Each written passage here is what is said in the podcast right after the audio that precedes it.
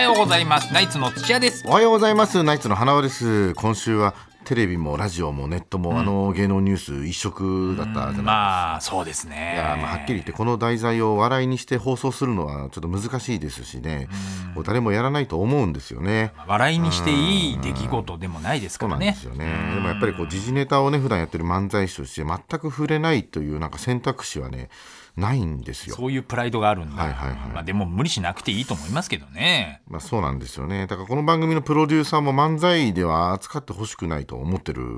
はずなんですよね。まあ、こういう要するにやり方によっては番組に大きな迷惑がかかるかもしれませんしそ,、まあ、それこそ相方の土屋にも迷惑がいやまあまかあまかあるまあ僕はいいですけどねはいはいはいまあ、それでも僕はなんつうのかそう逃げるっていう選択肢はないんですよ、ね、そうなの、わかはい、りましたじゃああの花田さんがそこまで覚悟してやるというなら最後まで付き合いますよまあちょっと本当にね万が一のことがあってナイツがこうメディアとかに出れなくなってまた路上からやり直すことになったら申し訳ないなそっんてな時代ないいけどね、うんますけどミュージシャンじゃないんだからいやいいですよ、い、ややりましょう今日のねこの朝9時の漫才をラジオの前で待ってくれてる人がたくさんいる長えななんかはいやんないのねな特にネット記者な何ネット記者って聞いてるんでしょネット記者あ花輪の件について何を言うんだろうどこを切り取ってて炎上基地にしてやろうとかってね考えてんだろネット記者そうかもしんないけど今からやるから聞き逃すなよいい加減やれよだから、はいじゃあ行きましょうどうもナイツです別にあえて触れずに